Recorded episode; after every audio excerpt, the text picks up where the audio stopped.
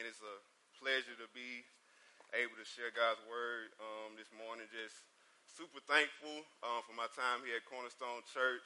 Um, it's just good to see us celebrate this morning. This just worshiping and honoring our God with our songs and our prayers. Uh, just thankful for um, OG Mo. Um, OG is like a mentor, somebody you look up to for those who don't know what that means. But OG Mo, uh, Richard, John in their absence. Um, just super thankful um, for how they poured into me while I've been here, and thankful for the friends, uh, the other guys who just um, did life with me. It's just been a pleasure uh, this morning. Um, real quick, I do have somebody I wanted to shout out real quick. My grandmama came to Atlanta this morning. So I had to shout out looking good. You know what I'm saying? 82 looking like 28. So I got to shout her out. Thankful for her. If it wasn't for her and um, others in my life, I wouldn't be up here right now. Um, so that being said, let's stand um, for the reading of God's word. Uh, we'll be in Proverbs 3, verses 1 through 6. Uh, reading from the CSB uh, translation. And it says this My son, don't forget my teaching, but let your heart keep my commands, for they will bring you many days of full life and well being. Never let loyalty and faithfulness leave you. Tie them around your neck, write them on the tablet of your heart, and then you will find favor and high regard with God and people. Trust in the Lord with all of your heart and do not rely on your own understanding. In all of your ways, know him, and he will make your paths straight. Let's pray. Father, you are so gracious towards us. You are present with us right now. Your spirit is with us, God, and I just thank you for your word. I thank you, God, that your word is sufficient within itself. God, I thank you that you have given us your word, not only that we may know how to live, but to show us who you really are, Lord. I thank you for that. I thank you for this church and its um, commitment to your word, God, in everyday life, God. I just pray as we gather around your word, God, that you would speak through me, that you would decrease as you increase.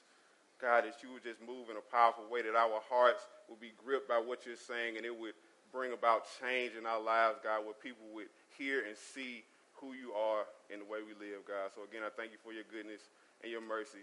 In Jesus' name I pray. Amen.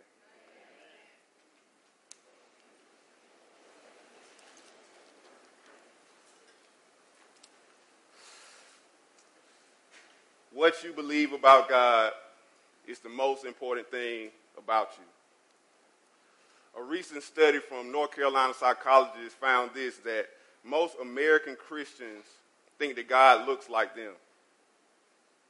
They said when believers think about God, they perceive a divine mind who is suited to meet their needs and who looks exactly like them. And even though American Christians express a belief in a universal God, their perceptions of his face are not universally similar. There's no doubt that there's a desire for God in the world, but oftentimes we as a people can believe a lot of good things about God without knowing who he really is. Many of us know that we have a need for God, but that need for God comes from what we want from God. But the truth of the matter is, a God that we could add definition to is no God at all. In other words, a desire for God that's rooted in a fantasy about God and not fear of God is false.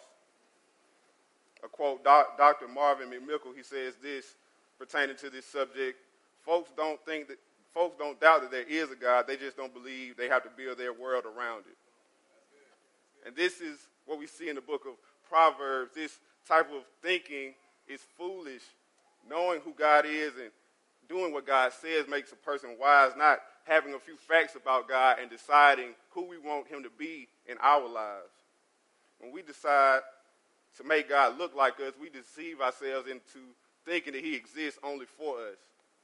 This posture towards God comes from a belief that the God of the Bible is good in some sense, but he needs to be changed and we need to tweak him a little bit so he would fit our um, what I feel, what we feel like our needs are. But the truth of the matter is, if God is creator, we cannot recreate him. Somebody who cannot change cannot be changed or twisted just to meet our preferences. But the beauty of the fact is, because we cannot recreate God, we can trust in who he's revealed himself to be. And even if we don't fully understand every detail about him, he's called us to know him by faith in who he's revealed himself to be. So this begs the question for all of us if this God created everything and we cannot recreate him, how do we trust a God that we cannot control? And this is the main point we have for today.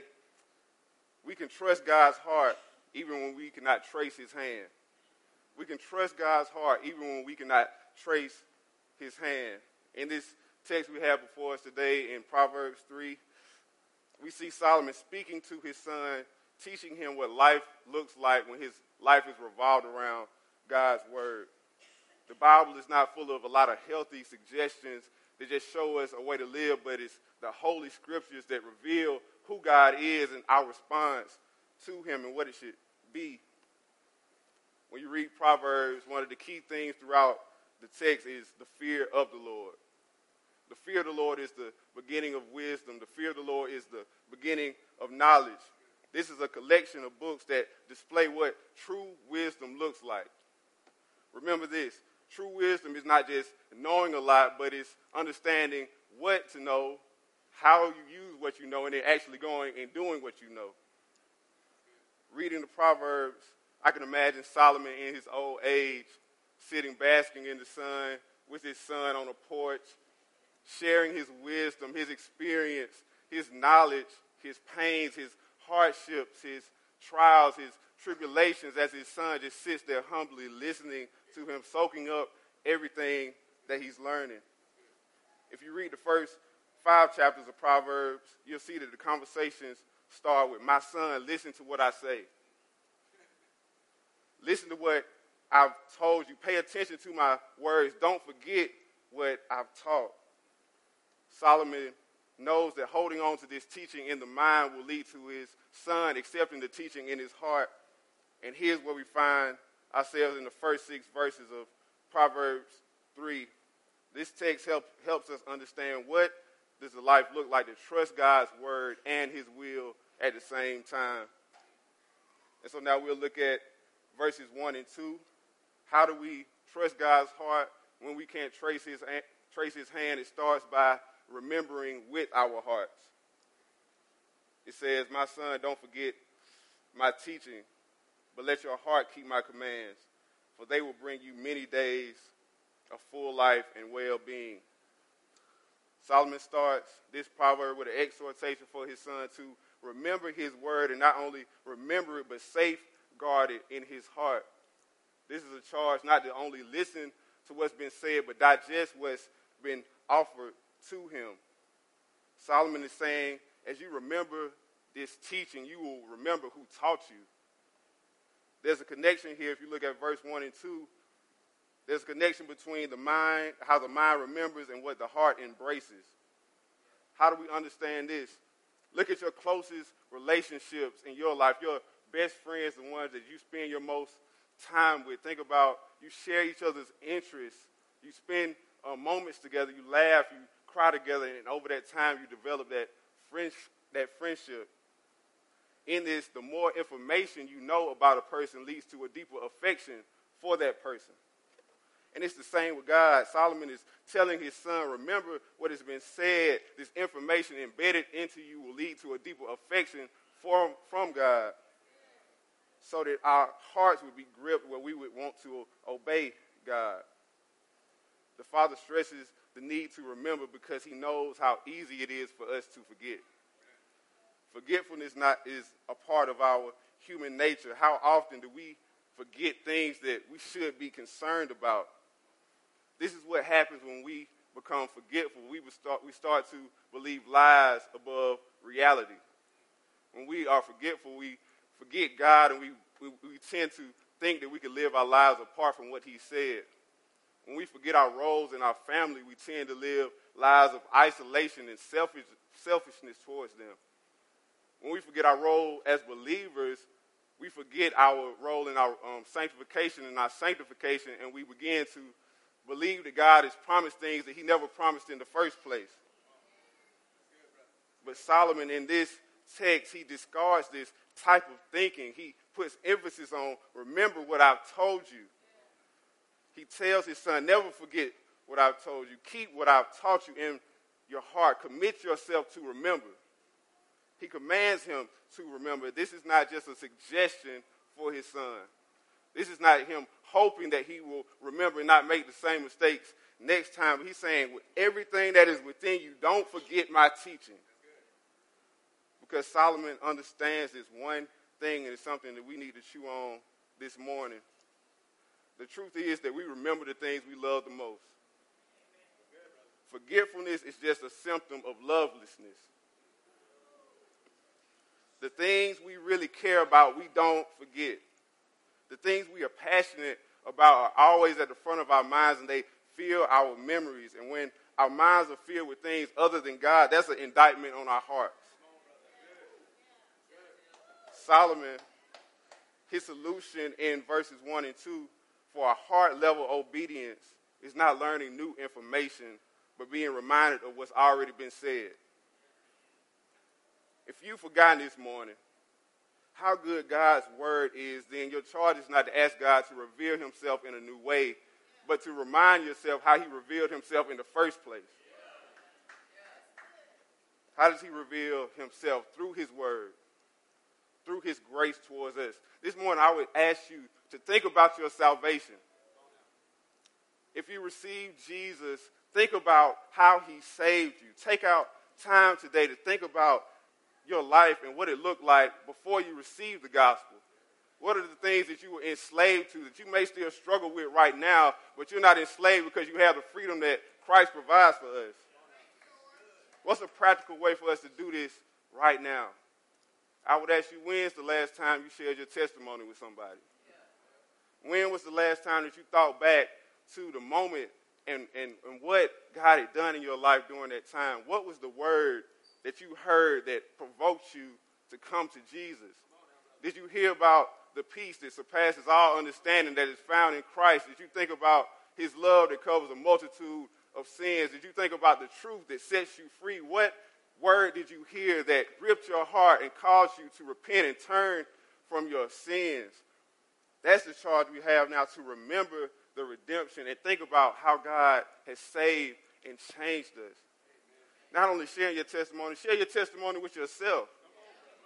Think about how gracious God has been towards you. Look at your life from then until now and think about how God has worked in your life. As Christians, I think this is one thing that we all get caught up in. We get so bogged down with the process of becoming like Christ that we forget about the progress that has been made in Christ. This is an encouragement and a challenge for, for all of us, and for especially those who may be discontent, indifferent, dry in their walk with the Lord this morning. Go back to where you met God the first time and ask Him to restore the joy of your salvation. Go back to the cross and be reminded if God has dealt with sin and death on your behalf, He can deal with your mood swings. He can deal with your good and your bad. And, certainly, if he could do that, he can, cure, he can cure us of our forgetfulness.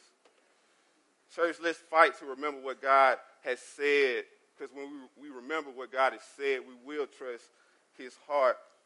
Remembering God's goodness in his word will lead to a joyful obedience. Go back and look at the change that has come from God's word and celebrate those small wins in your life where you see that God is actually changing you over time.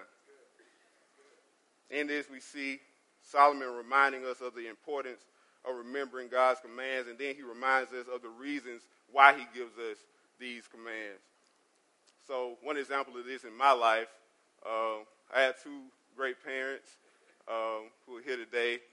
Um, but yeah, a lot of times growing up, I would they would give me rules that I hated.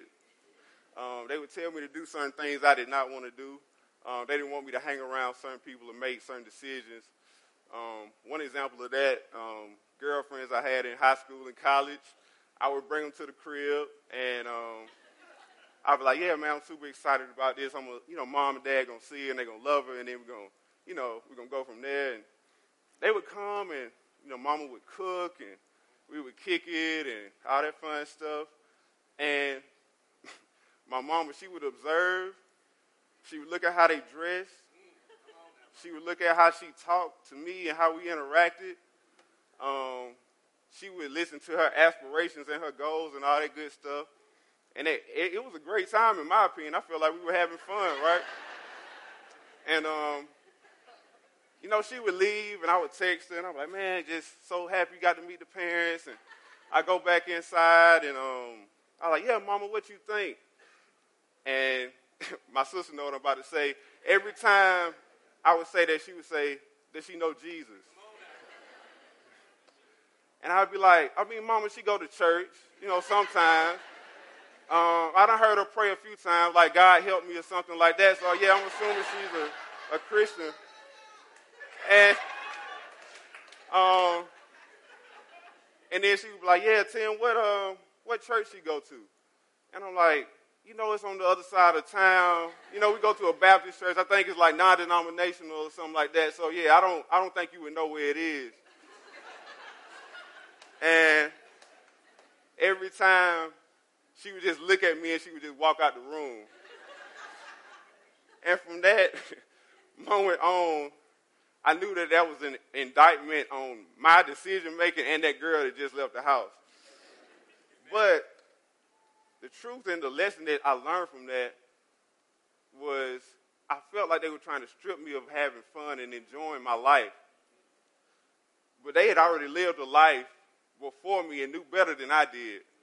So when I finally did, I get out of the house and I started making mistakes on my own and I started seeing why they were telling me these things. I understood that they were not trying to punish me, but to preserve something for me.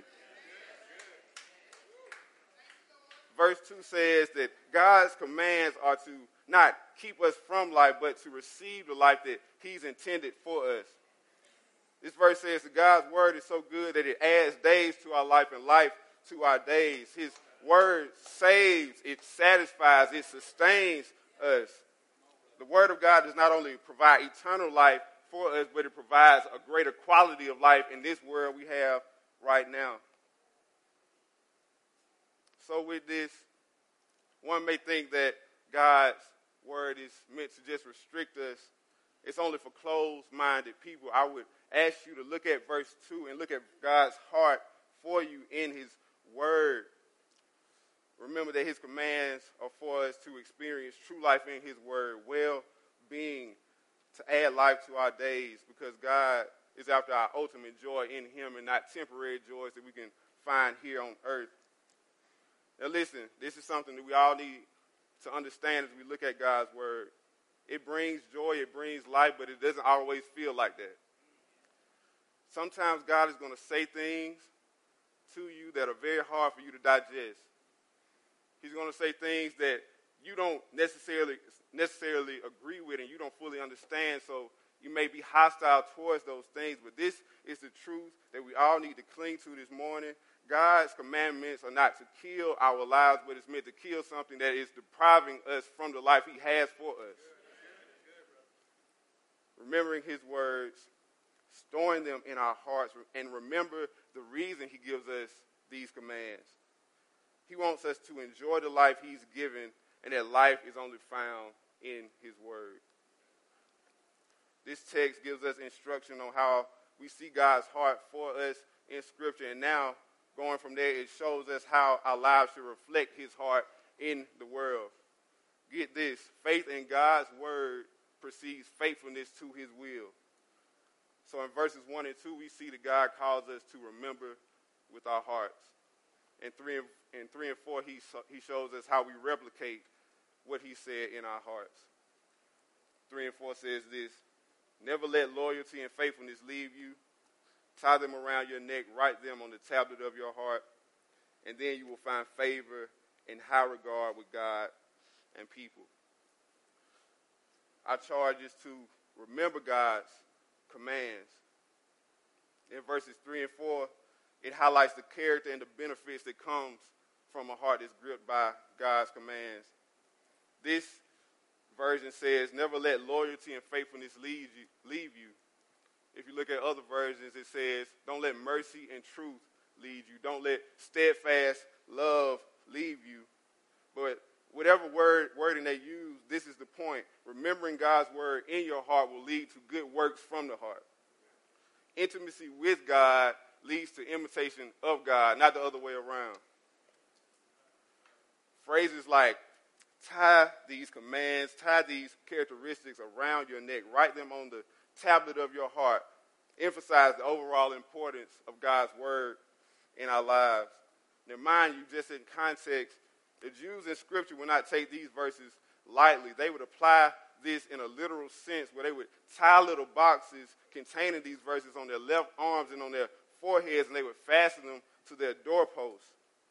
They believed that they, they believed that tying and writing scripture on their bodies would um, embed the word of God in their hearts, and it would shape them into the people of God that they knew that they needed to be. This tells us that memorizing and meditating on God's word must lead to some type of maturity. Hearing and me- memorizing and digesting God's truth should in turn help us to walk more consistently and faithfully and dig- diligently in God's truth. Never let loyalty and faithfulness leave you. What's the benefit of this pursuit of loyalty and faithfulness in light of God's word, in light of our intimacy with God? We find favor with God and people. Reverence for God, in a sense, is coupled with respect before men. I've seen um, another example I've seen in my life of this is my granddad growing up, uh, one of my best friends. We spent so much um, time together, and um, I always noticed how people who were not like him respected him in a profound way. We grew up um, he was a, a, preacher, and um, he just had a, a, lot of different relationships where I knew people that he knew that may be hostile towards the gospel, but they weren't hostile towards him. People in the community respected him because of his um, generosity and his care for people. And I often wonder, how do you get to the point where people who are non-Christians look at you and, and look up to you? And I often remember him saying this one thing, and I think it's something we all need to remember and we need to really think about. He says, as a Christian, people may not read the Bible, but they're always reading you. Church, reading God's word without growing in godly character is a vain pursuit. James tell, tells us in James 1 that we are to be hearers and doers of the word, not hearers only, deceiving ourselves being created in the image of God means reflecting God in this world. Let me ask you this, or let me tell you this first. How you live tells people what Jesus is like. Let me ask you this question. If we are called to never let loyalty and faithfulness leave, leave us, if people look at your life from the outside, would they say Jesus is loyal? Would they say Jesus is faithful? Would they say Jesus is truthful? Would they say that he's merciful. Favor in this life flows from a life of integrity before God and with men. But this idea of favor, this is not a promise that life will be easier for us as we commit ourselves to growing in godly character. Now, listen, the world will hate you, but this is the point. They must not hate us for the wrong reasons. Our hearts must be aligned with God's word so that we could be the hands and the feet of Jesus. When our neighbors hear the word of God from our mouths, they must see the heart of God with our hands. And then they will glorify our Father in heaven. So, this is why we want to be faithful and loyal so that people will not only hear the gospel with what we say, but also see it in how we live. Last thought on this text when you read these words, never let loyalty and faithfulness lead you. Tie them around your neck, write them on the tablet of your heart. Oftentimes, if you know the Lord in this room, I know you ask yourself this question, and even if you may have not come to faith in Christ, you may have asked yourself this question What is God's will for my life? What is God's purpose for me? I, heard, I know that's a word we always use. What's my purpose? What is God calling me to do? What does God want me to do? And I think Solomon speaks and he answers that question in 3 and 4. I think he's saying that God is more concerned about our character than he is our careers. He's more concerned about who you are rather than what you do. God is a people, he's bringing the people to himself that by faith they look a certain way and they live a certain way, never letting loyalty and faithfulness leave you. This is my charge. If right now it's hard to trust God's hand because you can't trace his heart, if it's hard for you to see his heart right now, let this text be a reminder that you are called to be the hands and feet of Jesus. And while you may be waiting on God to show you what um, he wants you to do, focus on who God wants you to be. God's will is not found in a career, not found in a relationship. His will is for us to be conformed to the image of Christ. It's a character thing. Remembering God's word. Replicate his heart through love, loyalty, faithfulness to God and to others. And here we get to verse 6. We go from remembering from the heart, replicating in the heart, and now we're talking about a relying a reliance from the heart. 5 and 6 say this Trust in the Lord with all of your heart. Do not rely on your own understanding. In all of your ways, know him, and he will make your paths straight. We remember God's word. We pursue godliness in light of his word. And here we're called to trust God. This text does not tell us to stop using understanding as if understanding is a sinful thing, but we are, because um, we're called to grow in understanding. But here's the problem we are not to use our understanding in utter dependence in what we understand. Scripture does tell us to, in all of your getting, get understanding, get wisdom. Your, your goal every day should be to know God better and better. But here lies the problem that we all can fall into, and we must be careful to avoid. Knowing God and being God are two different things. What can happen if we're not careful is we can equate knowledge about God with, and knowledge with God. Relying on our own understanding does not lead to trusting God, but now questioning everything He does. Here's a quick illustration for that. For those who have kids, young kids, five or six years old, say your kid walked into the room and said, Your mom and dad, did you pay the mortgage this month? Or did you pay your car note on time? Or how much money did you spend on groceries this week? We got to keep within the budget. You can't be spending that much money. Now, now think about this. We laugh and it is hilarious, but how much more do we do that with God when we ask for information that we don't need access to? If a child came up to you, you would say, No, this is information that does not pertain to you. You are a child. I am the father of the mother this has nothing to do with you. Your job is to clean your room and make good grades. but how often do we come up to God and we question his sovereignty? How much more do we question his heart for us? We ask questions that really show that we want control rather than trusting in God's control. Relying on our own understanding will lead us to put more stock in our experiences instead of God's sovereignty over the world. This text says, Trust in the Lord with all of your heart. Do not rely on your own understanding. Here's the difference between what we get from immaturity and maturity. An immature person demands an explanation from God. A mature person asks and desires direction from God.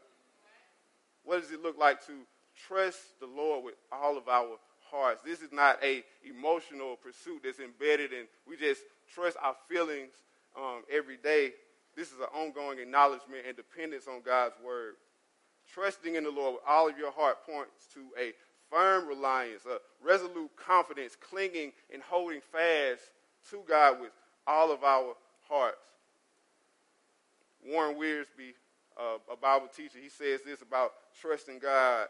It's a mind that understands truth, a heart that desires truth, and a will that acts upon the truth. Trusting in the Lord with all your heart means trusting in, in God with all that you are. Notice in verse 6 what he says, in all of your ways, know him. In all of our ways, we know him, not necessarily what he's doing at every moment. How do we, how do, we do this? How do we get to the point where we're trusting who God is when we don't know what God is doing? How do we trust his hand when we cannot trace his heart? And here's the truth that we all need to cling to this morning. We may not see the whole plan of God, but we see God in the person of Jesus. We trust God's hand, his will, his word, because we've seen his heart, his mercy, his grace in us through Jesus. Isn't this John 3:16 in a nutshell? For God so loved the world, his heart is spilled out before us, is exposed before us, that he gave his only begotten son, that his hand went out before us and sent his son to die on the cross for our sins, that whosoever believe in him will not perish but have everlasting life. What's the gospel message? How can we trust God right now? The gospel shows us that God's heart is with us and his heart determines his hand. Everything that he does flows from his heart for us. Him being a father, knowing our needs, his heart is for us. And when we understand his love for us in the gospel, that leads us for a, a faithful commitment and dependence on him in our season of, in, a, in the season of life we are right now. He's seen sinners hostile towards him, rebellious, enslaved to sin with no affection, no heart for him, and he comes and makes, makes us his people. And unconditional love led to a sacrificial commitment that Jesus has given us to make us his own, to purify us for his own possession for a people who are called to be zealous for good works. He's made us his own, his workmanship, his, um, his people that we created new in him, that we may glorify him and know him and reflect him in all that we do. If God did not withhold his only son from us, but gave him up for us all, how much more right now will he give us all things? This is something I think we should definitely sink, that should sink and soak into our hearts this morning. Every person in here right now, I can pretty much assume that you weren't there when Jesus died. I don't think anybody in here is like 2,000 plus years old. So God, in his providence, provided something we needed before we even knew we needed it. If God has provided what we need before we even needed it, how much more will he provide for us right now in the season that we're in? This is true about Jesus. We can trust him with what we don't know because his knowledge of our need precedes our awareness of that need. Be content to trust God with two with things too great for you to understand.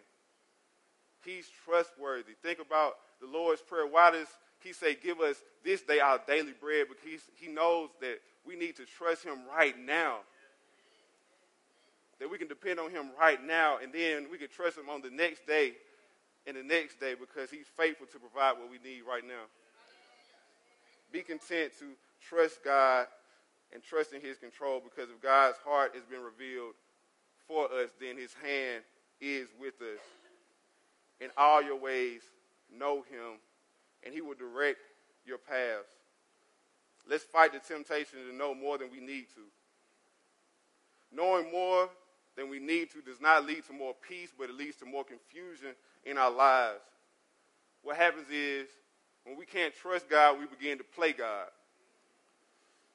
But God, in His mercy, He knows what's better for us, and He knows that we need to know who He is so that our confidence rests in who He is and not our circumstances. This is faith, faith being the substance of things hoped for and the evidence of things not seen. Christian, in this room. You may be struggling with something right now and it's really pressing on your heart and your mind, and you're tempted to forget God's promises for you. Your feelings are not aligned with your faith. You are struggling maybe to get in your word and spend time with people and really just trust God on a day by day basis. Let me remind you that we live by faith and not facts. We place our trust in what God has said and who He's revealed Himself to be, revealed Himself to be, not in the things that are going on around us. We live by faith, not facts. The truth of Jesus is that we can trust in what he has done, who he is, and what he's promised to do in us and through us. And that's enough to trust him right now. Let's press on to know God and, and his heart for us so that we can trust his hand and his promises will guide us. I want to close with just a few quick things for those who do know the Lord in this room. Let this word be an encouragement to remember God's word and think about how impactful it's been in your life. Let this be a fresh reminder of how we should handle God's word. Our intention is not just to know a lot about God, but when we hear and do the word, we see the blessing that God has for us as we grow in Him. Our intention should be to trust the Lord and remember what He says rest in the fact that you don't know it all and celebrate the fact that you don't have to know it all. Think about this question. Think about it through today and maybe the rest of the week. What areas in your life are you playing God? What areas in your life are you so you, you're so pressed and you're so caught up in this situation or this relationship where you just want to control everything and it's causing you to um, walk in unbelief towards the Lord? Listen to this. The best way to know God's will is to say, I will to God. God has not promised that he will reveal every single detail of every single thing that he's doing right now, but he has promised to order your steps and give you direction. And let that be enough for us to trust him today and trust his heart when we can't trace his hand. This is also an encouragement and a challenge for those who may not know the Lord this morning, who may be thinking about Christianity, who just, it's just hard to look around the world and see all the trials and the hardships, and you say in your heart, I cannot trust his hand because I don't see his heart. If you question how God cares about you, let this be your hope. God didn't send Jesus only to die so that we may have eternal life, but he has called us and he saved us from an empty life here on earth. God has not put you on this earth to live a life void of him with no direction and no hope and no peace. And God's word is meant for your good, not to strip you away from life. This is the beauty of Christianity, and no other message in the world says this, but God doesn't just give us instructions, but he gives us himself. He gives us, he gives us himself in the person of Jesus. You can't name another message that speaks to God having, uh, wanting to have a personal relationship with us, and not only wanting a personal relationship with you, but He initiates that relationship with us. This is the hope that you can cling to right now. I don't know what your life looks like right now, but the life that God has provided for you is available to you in Jesus. And my prayer and my hope is that you would trust Jesus to get trust Jesus today because he's proven his heart for you. And if his heart is for you and you see that in Jesus, you can trust that his hand will be with you. Let's pray.